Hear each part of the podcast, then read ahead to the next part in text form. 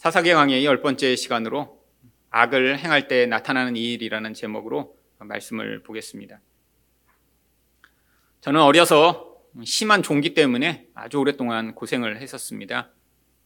갑자기 몸에 종기가 나기 시작하고 딱딱해졌다가 점점점 부풀어 오르고 정말 주먹 크기처럼 나중엔 커진 뒤에 이제 곪기 시작합니다. 참 그 종기 고통이라는 게 몸의 구석구석에 음, 나기 시작하고 특별히 이 종기가 엉덩이에 나면 아주 오랫동안 고통했습니다. 자리에 앉을 때마다 엉덩이가 너무 아파갖고 뭐 방석을 두 개, 세 개까지 깔고 그렇게 앉아야 했죠. 근데 이제 최악의 종기가 나는 장소는 엉덩이 사이에 골짜기에 종기가 나는 것입니다. 뭐 어떻게 할 수도 없고요. 음, 그러면 이제 병원에 가서 째야 합니다.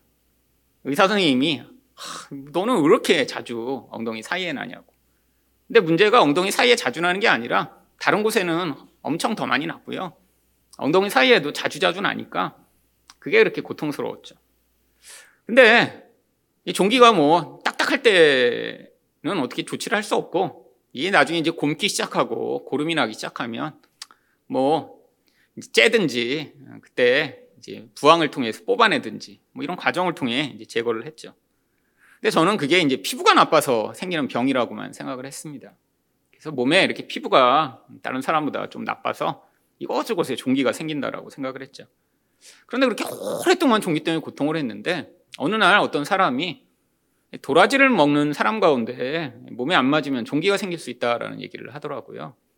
아, 그래서 저는 정말 물에 빠진 사람 지푸라기라도 잡듯이 그때부터 어, 도라지를 먹지 않았습니다. 근데 정말 그 이후로 이제까지 종기가 나지 않습니다. 몇 년 전에 정말 도라지 때문인가? 그래서 도라지 한번 먹었더니 작은 종기들이 몸에 뾰루지가 생기더라고요. 아직도 저는 도라지를 먹으면 아마 어, 몸에 맞지 않는 것 같습니다. 이 종기의 원인이 피부에 있었던 게 아니라 음식과 저랑 맞지 않는 것 때문에 아마 그 음식이 몸에 들어가면 아마 몸에서 속에서 이상을 일으키면서 그게 피부로는 종기로 나타났던 것이죠. 이 도라지가 이 목에 좋다고 아마 여태까지 도라지 선물 받은 것만 해도 어, 수십 봉투 될 텐데 제가 받았던 모든 도라지는 다른 목사님들한테 어, 드렸습니다. 도라지 뭐 달인물, 뭐 도라지 뭐 이런 거 엄청 많이 주셨거든요. 도라지 꿀 뭐 이런 거. 다 다른 목사님들이 잘 드시고 아마 설교 잘 하고 계실 것입니다. 여러분, 우리가 많이 생각할 때 사람이 어떤 악을 행하는 것이 그 사람이 일시적으로나 어떤 행동으로 악한 일을 행한다라고 생각을 합니다. 오늘 1절 상반절에서도 이스라엘 백성들도 또 악을 행하죠. 이스라엘 자손이 또 여호와의 목전에 악을 행하였으므로. 여러분 그런데 성경에 나오는 이 모든 악한 행위들은 사실 그 내면에 깊은 영적 뿌리를 근원으로 하고 있습니다. 드러난 악이라고 하는 것은 영적으로는 그 근원 안에 어떤 깊은 죄가 영향을 미쳐서 겉으로는 악이라는 행위로 나타난 것이죠. 이들이 이런 악한 행위를 한 근원적 원인은 무엇인가요? 2장 12절을 보시면 이스라엘 자손들이 애굽 땅에서 그들을 인도하여 내신 그들의 조상들의 하나님 여호와를 버리고 다른 신들 곧 그들의 주위에 있는 백성의 신들을 따라 그들에게 절하며 그럼 본질 안에 있는 이 우상 숭배적 속성이 이 악이라고 하는 결과로 나타나는 것이죠. 여러분, 어떤 사람이 악한 일을 한 그 일이 어떤 일시적인 행위가 아닌 것은 여러분, 그런 악한 일을 하는 사람은 그런 행위를 하게 만드는 근원적 동기를 늘 가지고 있습니다. 기회만 되면 악한 행위가 표출돼 나오는 것이죠. 그런데 여러분 어떤 그 행위 자체를 하지 않으려고 노력하면 그 행위를 멈출 수가 있나요? 여러분 내적인 동기와 그 근원적인 힘을 제거하지 않으면 절대로 그 본질적인 사람이 변화되지 않죠. 하나님도 마찬가지십니다. 이스라엘 백성들이 어, 이렇게 악한 행위를 한 번 했으니까 하나님이 아, 이들을 벌 줘야지 이렇게 하시는 것이 아니라 하나님이 이렇게 겉으로 드러난 그 행위를 통해 그들의 내면의 그 본질적인 죄악을 다루시고자 하시는 것이죠. 아, 그래서 이렇게 똑같은 이야기가 이 사사기 내내 반복되는 것입니다. 앞에서도 그렇게 고통하고 회개하고 구원받았어요. 아, 그런데 그 다음에 또 그래요. 그리고 오늘도 또 그래요. 앞으로도 또 그럴 것입니다. 아니, 사사기만 그런가요? 여러분, 구약 성경 내내 창세기부터 시작된 이 죄악의 영향력은 이 말라기까지 그치지 아니하고 계속됩니다. 시대가 변하고 사람이 변하고 아니 어떠한 일이 있어도 절대로 그 본질적인 죄 자체가 해결되기 전에는 계속 같은 일이 나타나는 것이죠.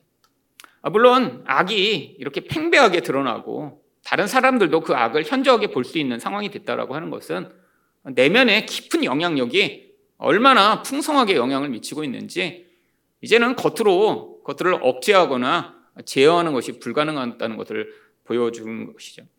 이스라엘도 마찬가지입니다. 일시적으로는 그들이 악행을 안 하는 것 같아요. 그런데 결국 그들은 이 내면의 영향력에 따라 결국에는 이런 악행으로 돌아올 수밖에 없는 것이죠. 여러분 성도도 마찬가지입니다.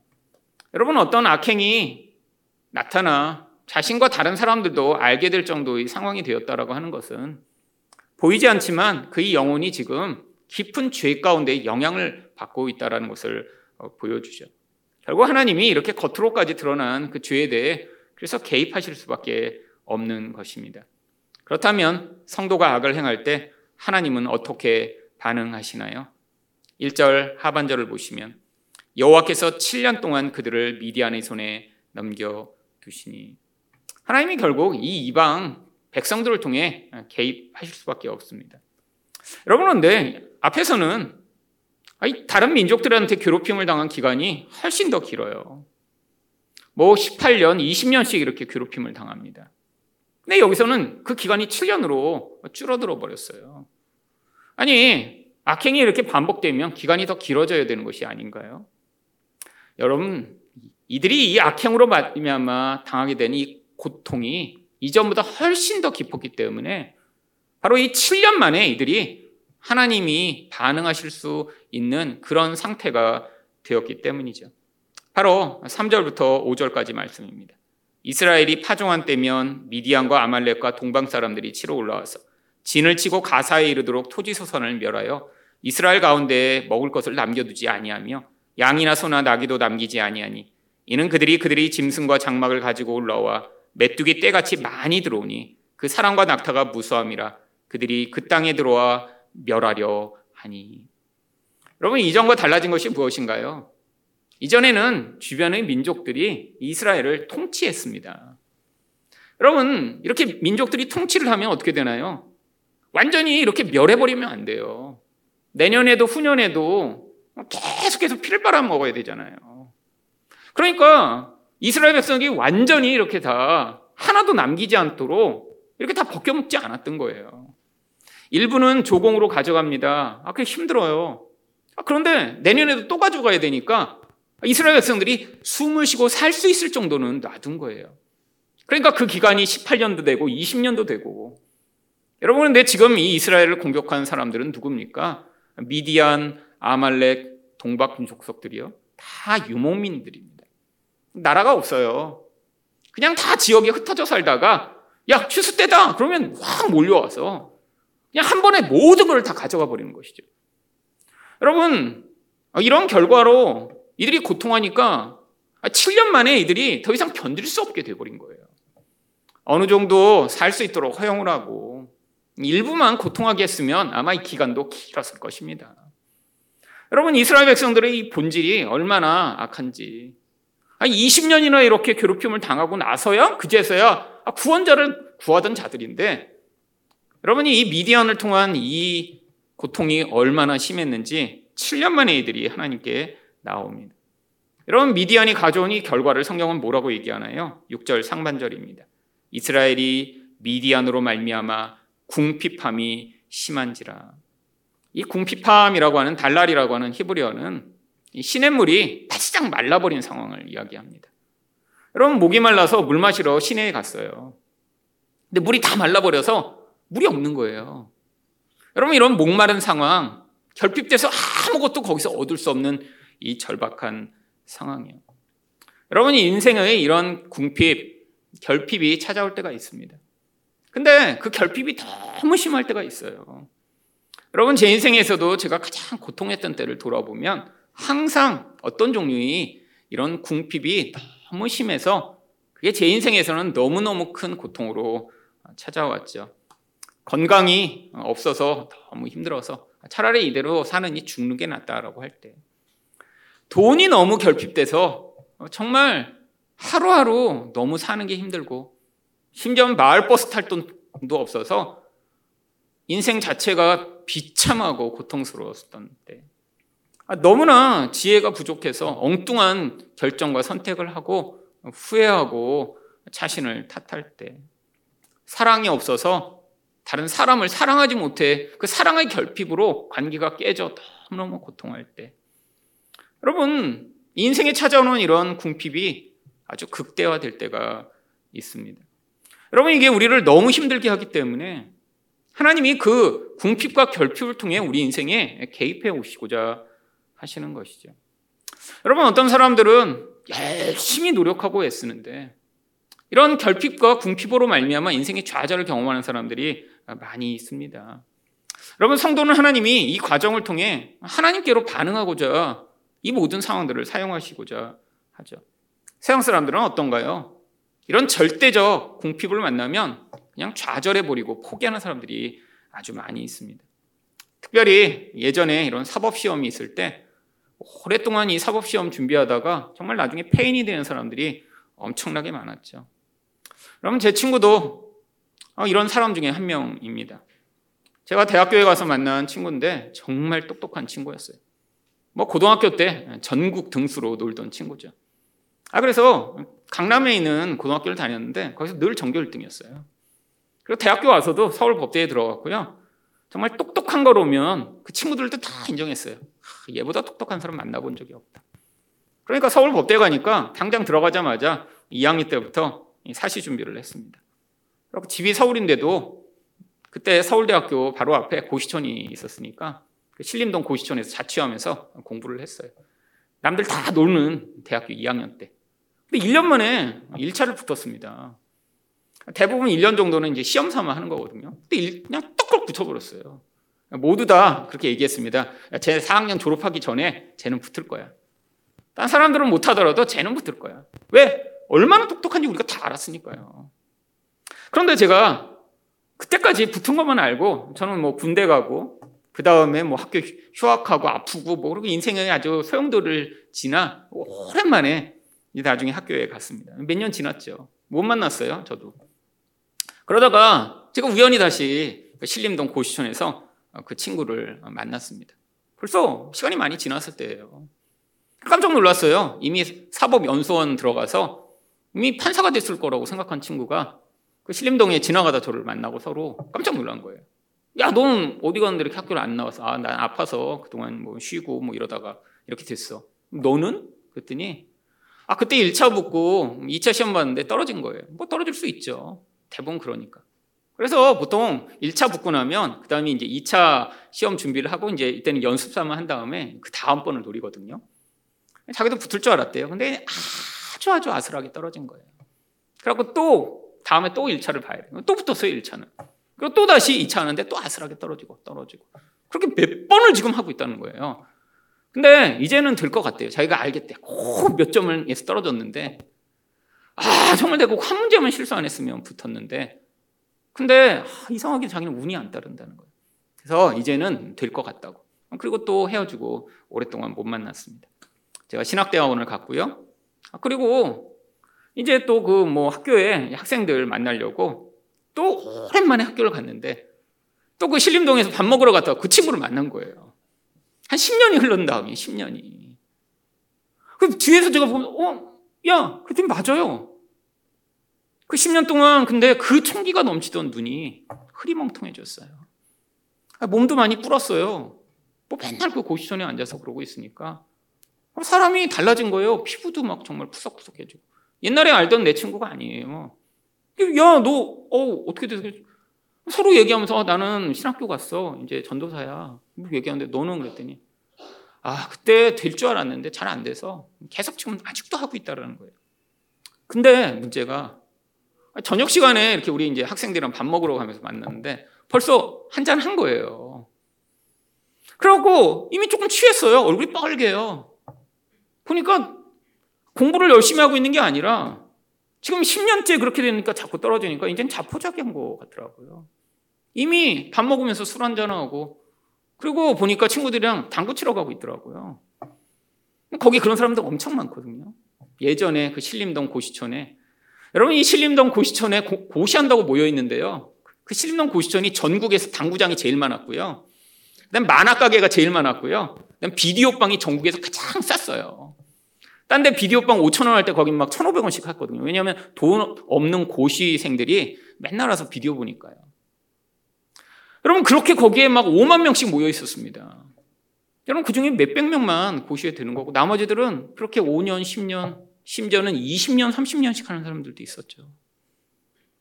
여러분 몇 년 하고 아 더 이상 안 된다 그러면 떠나야 되는데 이미 한 번씩 붙어보고 될 것 같아서 그렇게 하다가 어떤 사람은 정말 30년째 고시촌에 머물러 있던 사람도 있다고 하더라고요.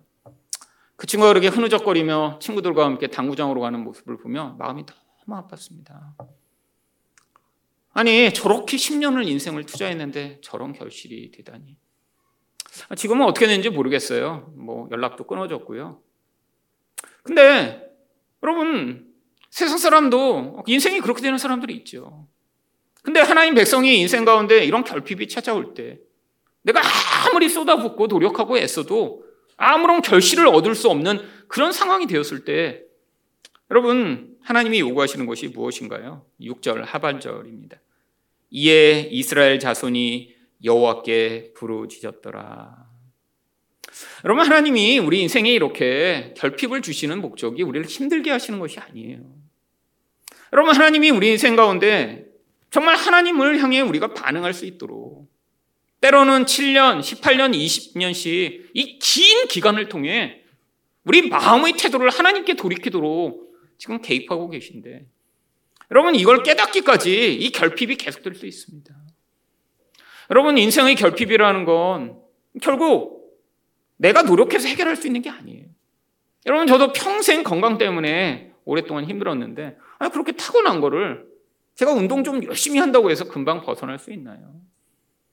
여러분 인생에서 사람마다 가지는 어떤 종류의 결핍은 여러분 하나님이 인생에 특별히 하나님의 백성의 인생 가운데 결핍을 허락하셨다면 여러분 거기에서 우리 마음의 본질적 태도가 바뀌어 하나님께 우리가 반응하기를 열망하고 계신 거예요. 여러분 왜 하나님이 이런 결핍을 주시나요? 바로 두 번째 목적 때문입니다. 성도가 악을 행할 때 하나님은 어떻게 반응하시나요? 말씀으로 회개를 촉구하십니다. 여러분 결핍된 사람만이 그 가운데 하나님께 반응한 사람만이 무엇을 할 수 있냐면 바로 하나님의 말씀에 반응할 수 있습니다. 여러분 제가 이렇게 매주 설교를 하고 여러분 매주 설교를 들으시죠. 근데 여러분 매주 설교 듣는 설교가 뭐 여러분이 설교를 들어서 뭐, 뭐 이렇게 쑥쑥 아이들 자라가듯이 막 영적으로 쑥쑥 자라가고 있다고 생각하세요? 여러분 그런 일이 거의 안 일어납니다. 근데 그럼 뭐로 우리가 설교를 들어요? 아, 저는 그럼 뭐로 설교를 하죠? 여러분 때가 있습니다. 때가. 하나님이 각자의 인생 가운데 개입하실 때가 있어요. 아, 그래서 이렇게 매주 듣고 그냥 가요. 아무 소용이 없는 것 같아요. 아, 그렇구나. 아, 목사님 옛날에 종기에 걸렸구나. 그러고 가요. 그리고 다 잊어먹어요. 여러분, 지난주 제가 무슨 설교했는지 지금 기억하고 계신가요? 기억 못 합니다. 아, 지난주 것도 기억이 지금 가물가물한데 뭐 작년에 들은 거 기억하시겠어요? 아무 소용 없는 것 같죠? 아니에요. 여러분, 하나님이 여러분의 인생 가운데 어느 땐가 개입해 오세요.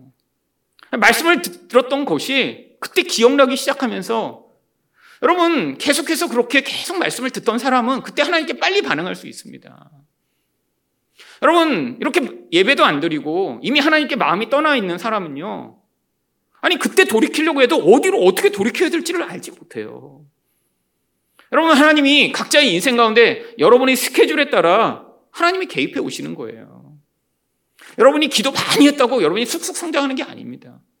여러분 영적 본질의 변화는 우리가 예배 많이 드리고 기도 많이 했다고 우리가 그런 영적 행위로 말미암아 우리가 성장하는 게 아니라 하나님이 여러분의 그 성숙의 정도에 따라 때에 맞추어 인생 가운데 케이프 오시게 되어 있어요.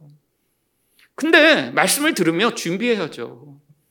아, 내 이 결핍이 하나님이 뭘 요구하시는 건지 이제 알아야. 결핍일 때 하나님 내가 돈이 없어요. 돈 주세요 돈 주세요 돈 주세요.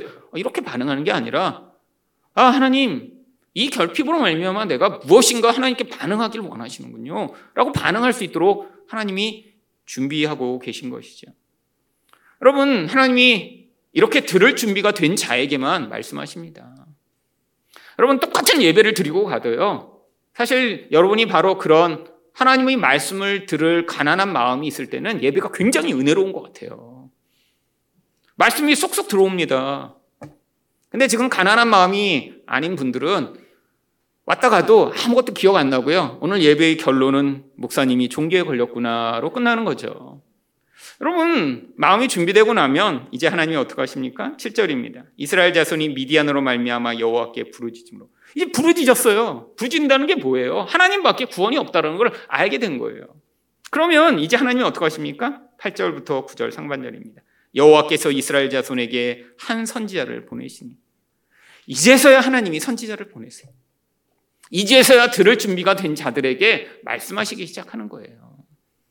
그가 그들에게 이르되 여호와께서 이같이 말씀하시기를 이스라엘의 하나님 내가 너희를 애굽에서 인도하여 내며 너희를 그 종은 되었던 집에서 나오게 하여 애굽 사람의 손과 너희를 학대하는 모든 자의 손에서 너희를 건져내고 여러분 무슨 말씀을 지금 하고 계신가요? 니네가 얼마나 큰 은혜를 받았는지를 지금 깨닫도록 하고 계신 거예요. 여러분 모든 이 인간의 죄악된 반응은 하나님의 은혜를 망각하는 데서 시작된 것입니다.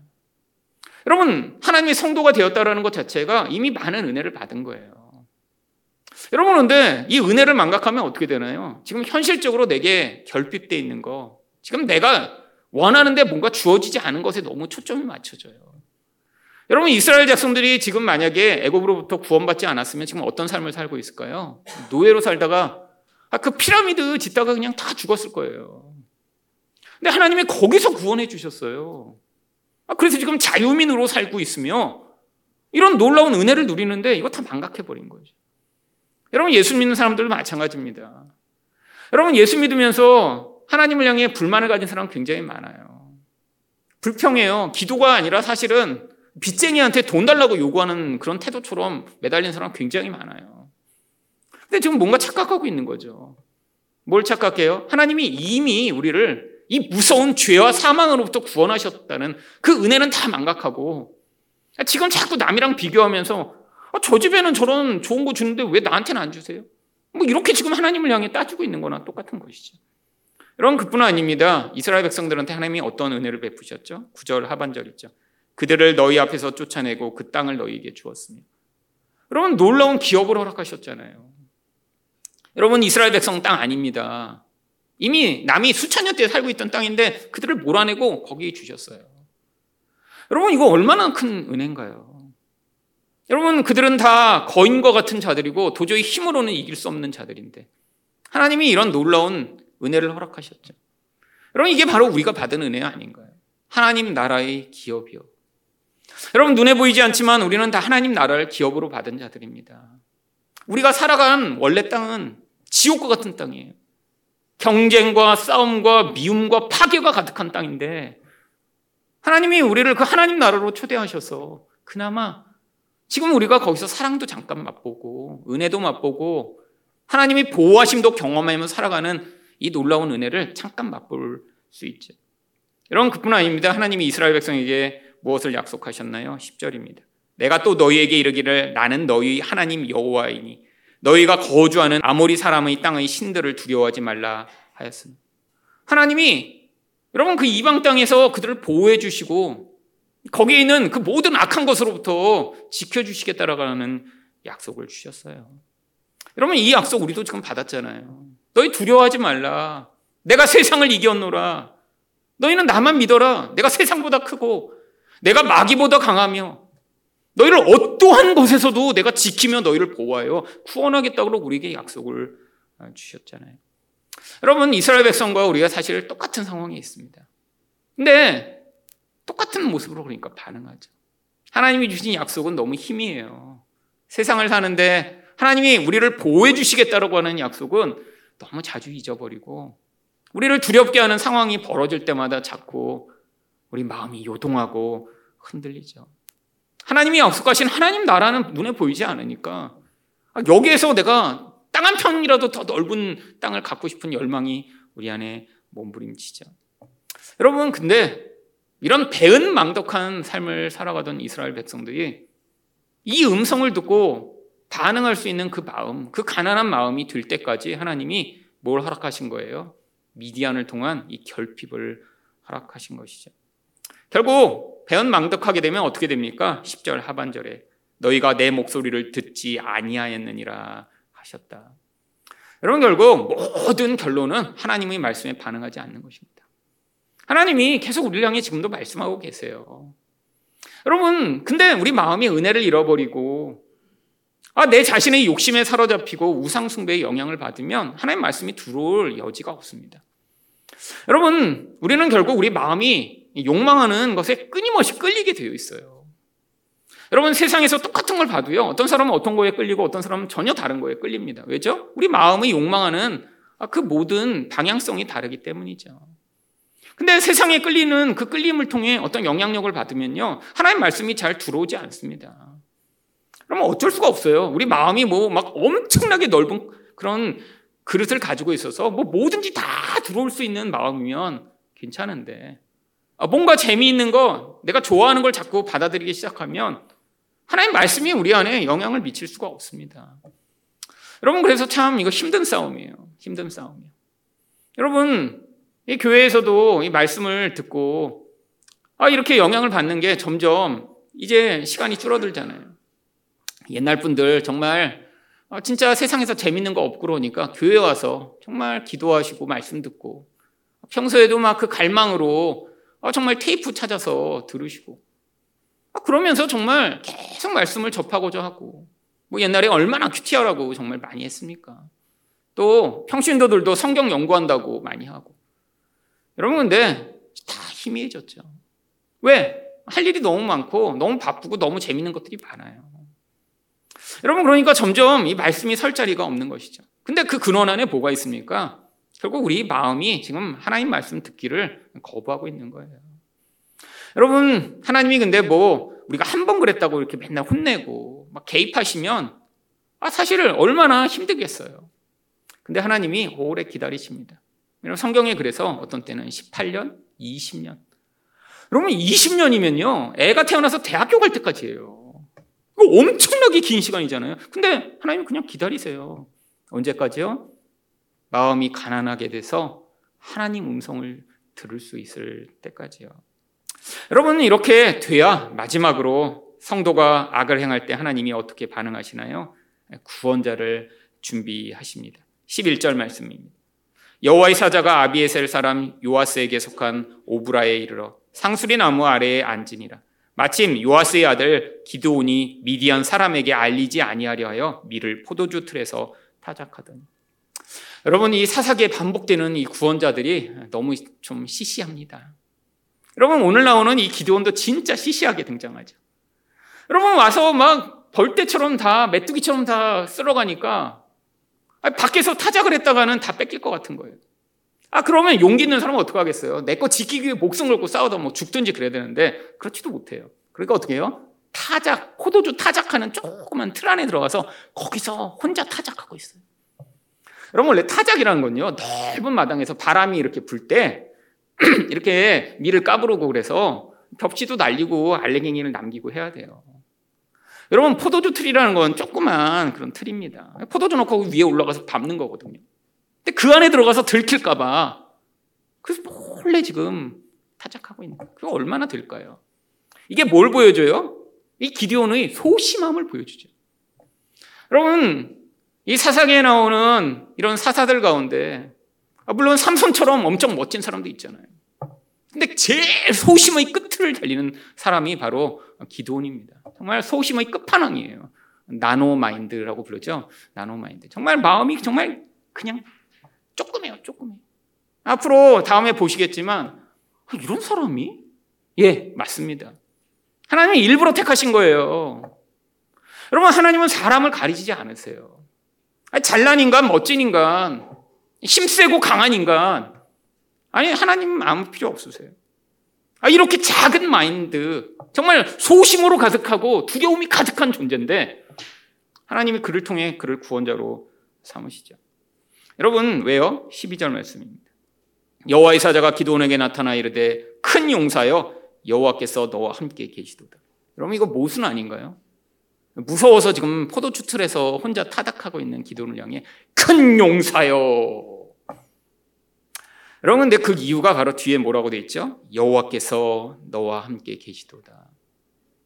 여러분 인간이 얼마나 크냐 작으냐 이건 하나님 나라의 관점에서 아무 중요하지 않아요. 하나님이 함께 하셔서 아, 그렇게 작고 그렇게 연약한 자를 통해 하나님이 일하시는 걸 자꾸 보여주시고자 하시는 것이죠. 여러분, 그 이야기를 들으니까 기도원이 어때요? 솔직한 사람입니다. 13절을 보시면 기도원이 그에게 대답하되 오 나의 주여 여호와께서 우리와 함께 계시면 어찌하여 이 모든 일이 우리에게 일어났나이까? 여러분 하나님이 너와 함께 하시도다 그랬더니 기도원이 어떻게 등 당장 반응해요? 이 마음에 가득하던 생각을 지금 토해낸 거예요. 뭐 얘기를 했더니 고민하고 생각하다가 답한 게 아니에요. 지금 마음에 원래 너무 원래 생각하고 궁금하고 정말 미칠 것 같았어요. 이 생각 때문에. 근데 그게 어떤 마음이에요? 아니, 하나님이 함께 하신다면 이게 도대체 무슨 일이에요? 그 다음에 뭐라고 이야기합니까? 우리 조상들이 일찍이 우리에게 이르기를 여호와께서 우리를 애굽에서 올라오게 하신 것이 아니냐 한 그 모든 이적이 어디 있나이까? 이제 여호와께서 우리를 버리사 미디안의 손에 우리를 넘겨 주셨나이다.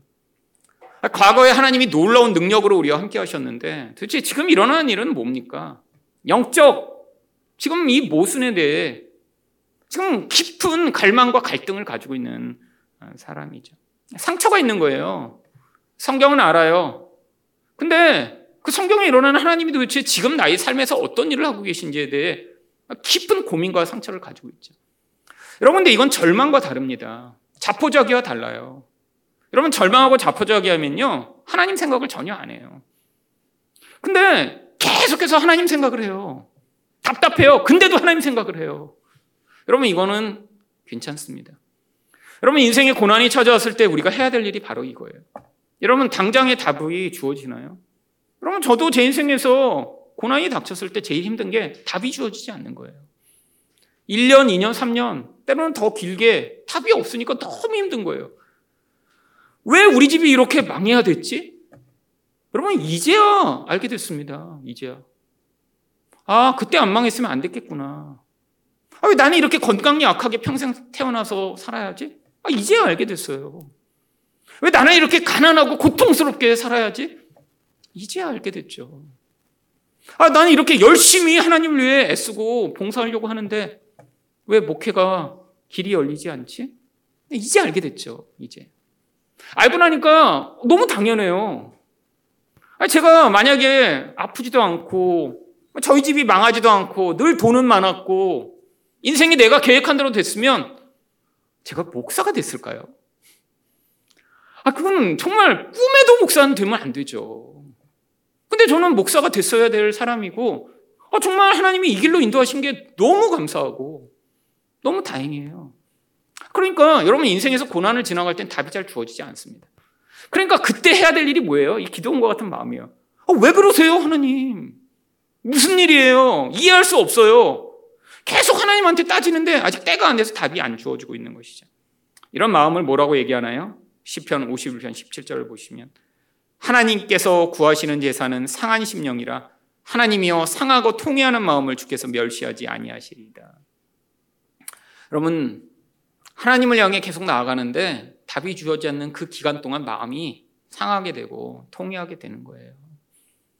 여러분, 하나님이 근데 그 마음을 요구하세요. 여러분, 그 마음이 있어야 이제 뭐가 되냐면 하나님이 우리 인생에 오셔서 우리를 다스리시고 진짜 구원자인 예수를 믿게 되니까요. 여러분, 우리 인간의 그 깊은 본질 안에서 예수를 믿는 건 그래서 아주 어려운 일입니다. 많은 사람들이 예수 믿고 천당 간다고 그래서 예수 믿는 게 제일 쉬운 건 줄 아는데 제가 보니까 여태까지 중에 제일 힘든 게 예수 믿는 거예요. 아, 예수님이 구원자라고 아는 것 말고요. 진짜 믿는 거예요. 내 인생의 전부가 그 예수에게 달려 있으며 그분이 내 인생의 주인이고 하나님이시라는 사실을 믿는 건 인생 내내 싸워가야 할 가장 고통스러운 과정입니다. 여러분, 바로 이런 의문을 가진 자에게 여호와의 사자가 14절에서 뭐라고 얘기하나요? 여호와께서 그를 향하여 이르시되 너는 가서 이 너희 힘으로 이스라엘을 미디안의 손에서 구하라. 내가 너를 보낸 것이 아니냐. 바로 그가 가진 힘으로 구원하래요. 하나님이 보내셨대요. 여러분, 지금 이렇게 두려워서 지금 타작마장에서도 못하고 포도주 틀에서 타작하는 이 기도원에게 이런 얘기를 했더니 지금 당연한 반응이 나오겠죠. 15절입니다. 그러나 기도원이 그에게 대답하되 오 주여 내가 무엇으로 이스라엘을 구원하리까 보소서 나의 집은 문하세 중에 극히 약하고 나는 내 아버지 집에서 가장 작은 자니이다. 거짓말 아니에요. 아마 제일 작은 자였겠죠. 가장 약한 자였겠죠. 근데 도대체 말도 안 되는 얘기를 하고 계세요. 여러분, 근데 그 반응에 여호와의 사자가 16절에서 또 같은 말을 합니다. 여호와께서 그에게 이르시되 내가 반드시 너와 함께 하리니 내가 미디안 사람 치기를 한 사람 치듯 하리라. 여러분, 하나님의 구원은 하나님이 함께 하시는 것에 달려 있습니다. 여러분, 근데 하나님이 이렇게 함께 하시기 위해 가장 필요한 조건이 뭔가요? 이렇게 상한 마음, 자기를 의존할 수 없는 존재가 되는 것이죠. 결국 가장 약한 자 같은 이 기도원이 결국 이 고통스러운 미디안으로부터의 놀라운 구원을 이루어내게 됩니다. 근데 이 미디안 이야기가 이 사사기에서 제일 길게 기록되어 있어요. 뭐 구원 이야기가 그렇게 그냥 아주 드라마틱하고 너무 많아서 많이 기록된 게 아니라 이 기도는 너무 나중에 잘못을 많이 하거든요. 딴 사람들은 그냥 구원하고 끝난 걸로 기록되는데 이 기도는 나중에 어떻게 통치를 하는지를 보여주며 얼마나 잘못된 실수들을 계속하는지를 보여줍니다. 그래서 이 이야기가 제일 길어요, 사사기에서. 왜 그럴까요? 여러분, 이 기도원이 온전한 구원자가 아니라 그래요. 사람이 구원자가 될 수 없음을 보여주는 거예요. 하나님, 아니, 이렇게 한 번 구원했더라도 그것도 하나님이 그때 일시적으로 함께 하셔서 그가 그런 구원을 베푼 거죠. 여러분, 여러분 주변에 아무리 멋진 사람도 여러분 구원자가 될 수 없습니다. 여러분 주변에서 정말 아무리 능력이 많은 것 같고 좋은 보이는 사람도 절대로 그래서 여러분 믿음의 대상이 될 수 없어요.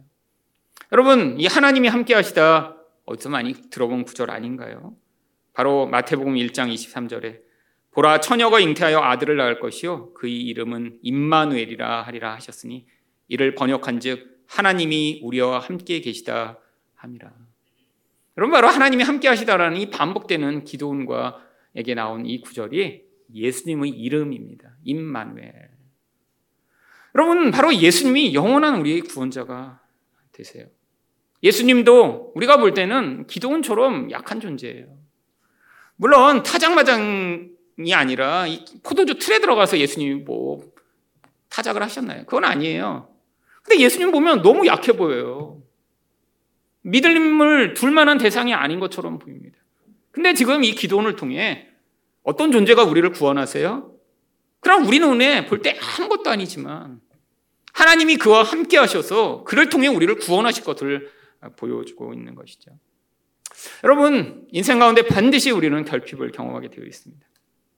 여러분, 뭐 아무리 노력하고 애써도요, 나이가 들면 이 건강이라는 것 때문에 반드시 결핍을 경험하게 되더라고요. 여러분, 이게 인생입니다. 결핍을 경험하죠. 그때 뭘 하셔야 돼요? 하나님, 정말 이 결핍을 통해 제가 하나님의 음성을 들을 수 있는 귀를 열어주세요. 그리고 나서요, 하나님, 진짜 예수를 믿어. 아니, 그 예수만이 나의 유일한 구원자가 되심을 하나님 제 본질에서부터 인정하고 받아들이는 참 믿음을 달라라고 기도하시는 여러분이 되심으로 이 결핍이 오히려 예수를 더 강하게 믿는 놀라운 은혜의 통로가 되기를 축원드립니다.